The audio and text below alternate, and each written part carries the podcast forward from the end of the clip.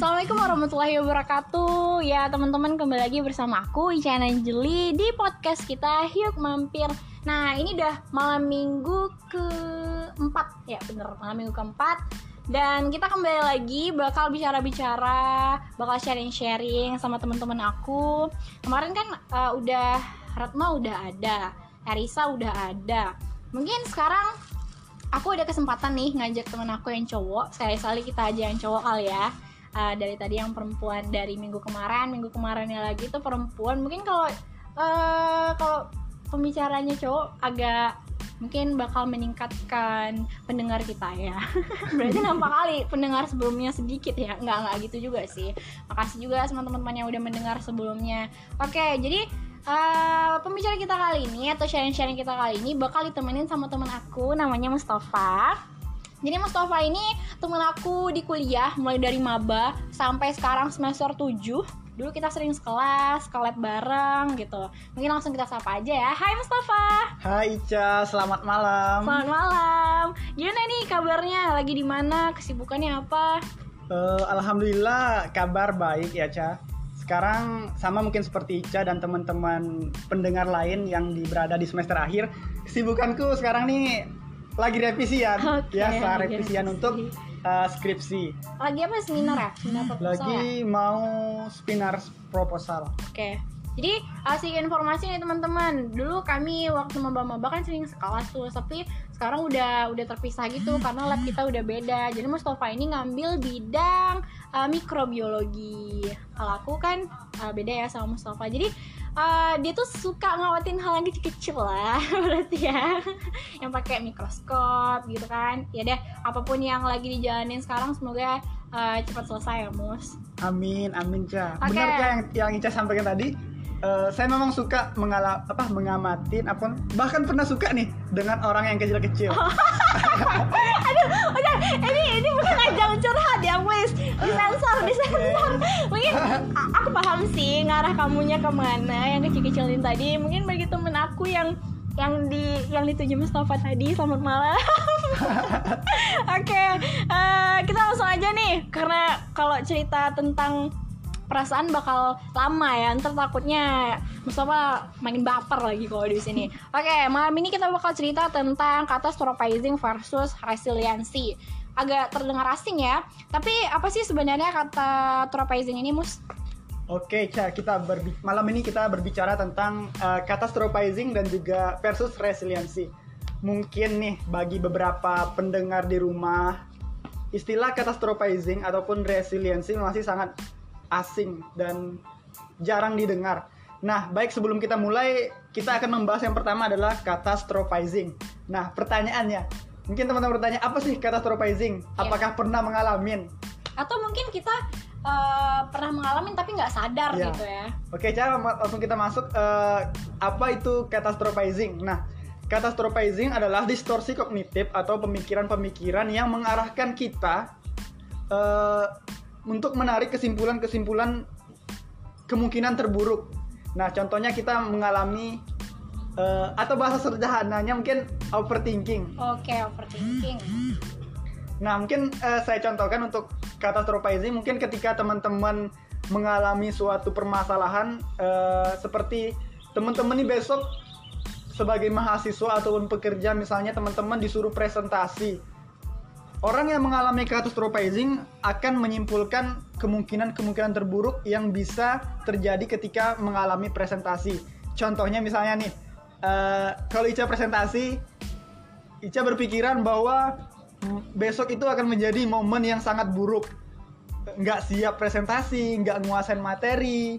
Saya benar sih mas, aku sering ngalamin itu kayak, udah besok presentasi nguasain nggak ya? Ntar kalau misalnya nggak bisa jawab, ntar diketawain nggak ya kayak gitu oh berarti Ica nih mungkin uh, pernah atau sering mungkin mengalami berarti aku termasuk ke dalam kata surprising ya dong? Bisa jadi. Oke okay, nanti kita bahas lagi apakah okay. kita akan menganalisis Ica ini pernah mengalami catastrophizing atau enggak. Nah kembali lagi ke contoh catastrophizing tadi. Jadi ketika orang yang mengalami catastrophizing disuruh tampil presentasi maka dia akan berpikiran besok aku tampil nggak nguasain materi bakalan salah ngomong, diketawain teman-teman, dimarahin dosen, nilai buruk, keluar kelas keluar kelas, terus nilainya E nilainya E, terus bahkan bisa di DO. Nah, itulah kayak uh, Overthinking ya. overthinking sekali orang yang mengalami catastrophizing ini, Ca. Nah, terus uh, gim- apa sih mus Uh, gimana sih cara kita atau tips-tips supaya kita tuh nggak termasuk ke dalam orang yang uh, catastrophizing ini Nah, berbicara tentang tips and trick, jadi kalau kita kaji, catastrophizing ini bisa kita katakan normal atau tidak. Nah, tapi ada beberapa hal yang perlu kita perhatikan nih apabila kita mengalami yang namanya catastrophizing. Yang pertama yang perlu teman-teman lakukan adalah mungkin secara tidak sadar seperti Ica tadi mungkin nih pernah mengalami catastrophizing.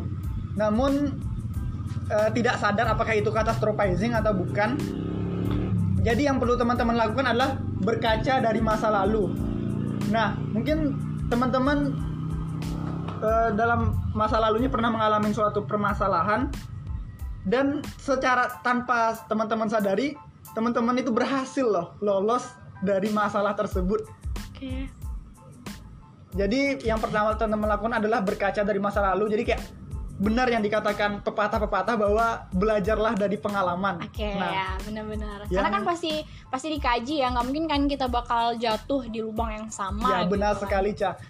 Eh, terus untuk yang kedua, tipsnya adalah teman-teman mungkin perlu menyiapkan semacam buku catatan kecil ataupun notes ataupun eh, smartphone teman-teman.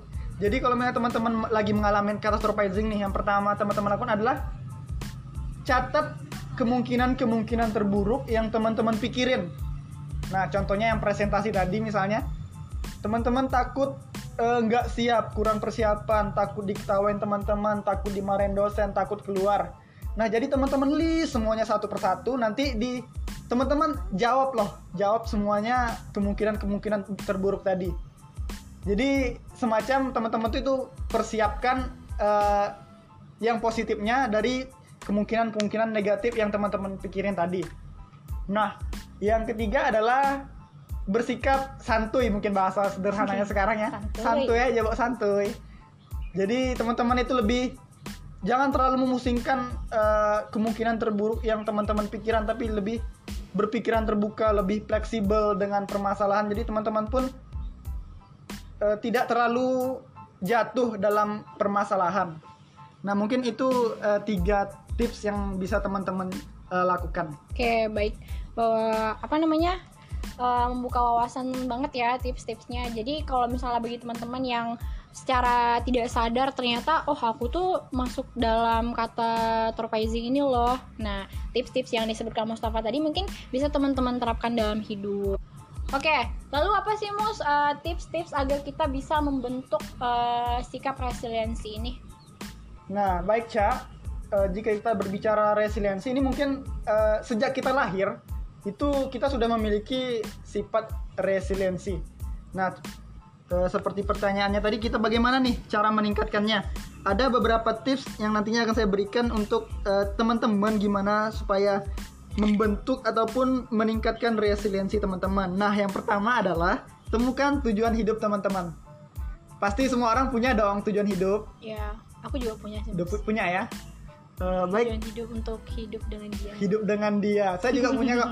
Hidup dengan dia yang bersama orang lain sekarang. itu nggak tujuan hidup namanya tujuan hidup berarti ya. dia yang punya Dia tujuan yang hidup punya hidup. Baik. Oke, yang pertama teman-teman temukan tujuan hidup teman-teman. Nah, Terus?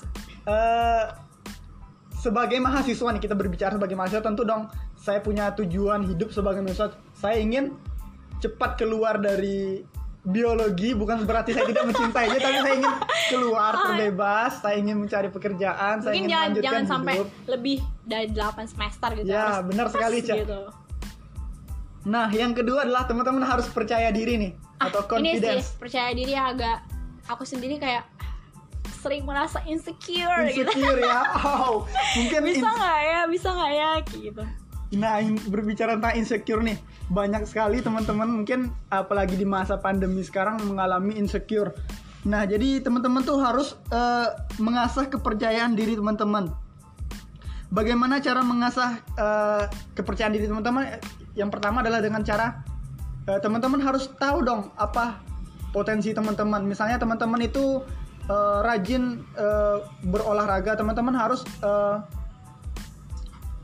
harus rajin olahraga pastinya ngajak temen-temen gitu kan. Nggak kalau misalnya kayak apa tuh nggak ada kalau misalnya nggak- ada teman buat diajak olahraga eh deh nggak usah deh. Besok-besok aja gitu. Padahal kan sebenarnya bisa dilakuin sendiri ya tergantung kita bisa nggak sih eh, melakukan ini sendiri bisa nggak sih percaya diri melakukan suatu hal tanpa harus ada orang lain mungkin gitu ya muas yang pasti Ya, yang kedua sekali, berarti Ija. percaya diri harus meningkatkan yang namanya percaya diri. Nah, yang ketiga nih yang paling penting nih bagi kita semua, bangun support system atau Oke. sistem pendukung. Jadi, kalau kita berbicara tentang support system ini bisa berasal dari eh, Teman-teman, dosen keluarga, iya. dosen ataupun mentor ataupun mungkin yang teman-teman yang nggak single punya pacar itu merupakan eh, Support system support yang- system teman-teman. yang bisa memberikan dampak uh, positif Iya, yang gitu ya bisa memberikan Iya, dampak benar, positif benar, kepada teman-teman untuk meningkatkan resiliensi teman-teman. lalu ada apa lagi Lalu yang keempat nih, teman-teman harus bisa menerima perubahan ataupun teman-teman bersikap fleksibilitas. Jadi setiap teman-teman keluar dari zona nyaman teman-teman, teman teman-teman tuh kayak harus berani untuk eh, keluar dari zona nyaman teman-teman tersebut. lalu Nah, yang kelima yang kelima adalah aktif mencari solusi. Nah, ketika kita menghadapi permasalahan, tentu dong kita harus aktif. Jangan eh, kita down, kita stagnan, tapi kita harus berpikir bagaimana nih supaya harus bangkit ya harus bangkit gimana caranya aku keluar dari suatu permasalahan. oke Nah, yang terakhir adalah jangan menyerah, coba lagi. Jadi oh, kayak kayak di kemasan ale-ale ya Iya, coba lagi. oke oke Oke, jadi teringat masa kecil ya, Cak, menggosok-gosok. coba coba lagi coba lagi. Oke. Nah, jadi kayak yang terakhirnya adalah jangan pernah menyerah, coba lagi. Ketika kita mengalami permasalahan, tentunya kita harus eh, harus fight. Jangan mau menyerah, coba terus sampai berhasil. Kalau katanya Tan Malaka, terbentur, terbentur, maka terakhir adalah terbentuk. Jadi kayak Oke. teman-teman harus coba terus, jangan menyerah. benar Nah- sih karena kalau misalnya kita agar terbentuk menjadi orang yang apa namanya yang berhasil pasti sebelumnya jalannya itu kan nggak lurus-lurus Iya, saja banyak pasti terbentuk ya terbentur dulu gitu oke Nah, baik banyak mungkin- banget ya Eh, kalau kita lihat nih Cah, eh, kesimpulan mungkin dari materi kita malam ini adalah bahwa teman-teman harus eh, menekan yang namanya catastrophizing, sebaliknya adalah meningkatkan resiliensi. Oke, bagus banget. Oke, berarti berarti emang bener ya sesuai berarti sama topik kita bahwasanya eh, di judulnya adalah catastrophizing versus resiliensi gitu kan. Oke, makasih banget nih Mustafa udah mau cerita, udah mau sharing-sharing sama kita di malam minggu keempat kita ini. Banyak banget ilmu yang bisa kita pelajari khususnya aku pribadi ya. Makasih banget gitu kan. Mungkin uh, tips-tips yang udah diberikan tadi mungkin uh, aku sendiri juga bakal melakukannya sendiri untuk uh, diriku pribadi ya. Apalagi untuk teman-teman yang telah mendengar. Terima kasih Mustafa. Sama-sama Cah. oke uh, makasih. Semoga tulisannya cepat selesai ya. Amin, ditunggu amin, uh, amin. sempronya makasih banget. Makasih juga untuk teman-teman yang udah uh, mantengin kita dari tadi dengerin uh, ocehan kita dari tadi. Apabila ada salah aku mohon maaf. Uh, terima kasih. Jangan lupa mampir di podcast kita Hyuk Mampir. Dan assalamualaikum warahmatullahi wabarakatuh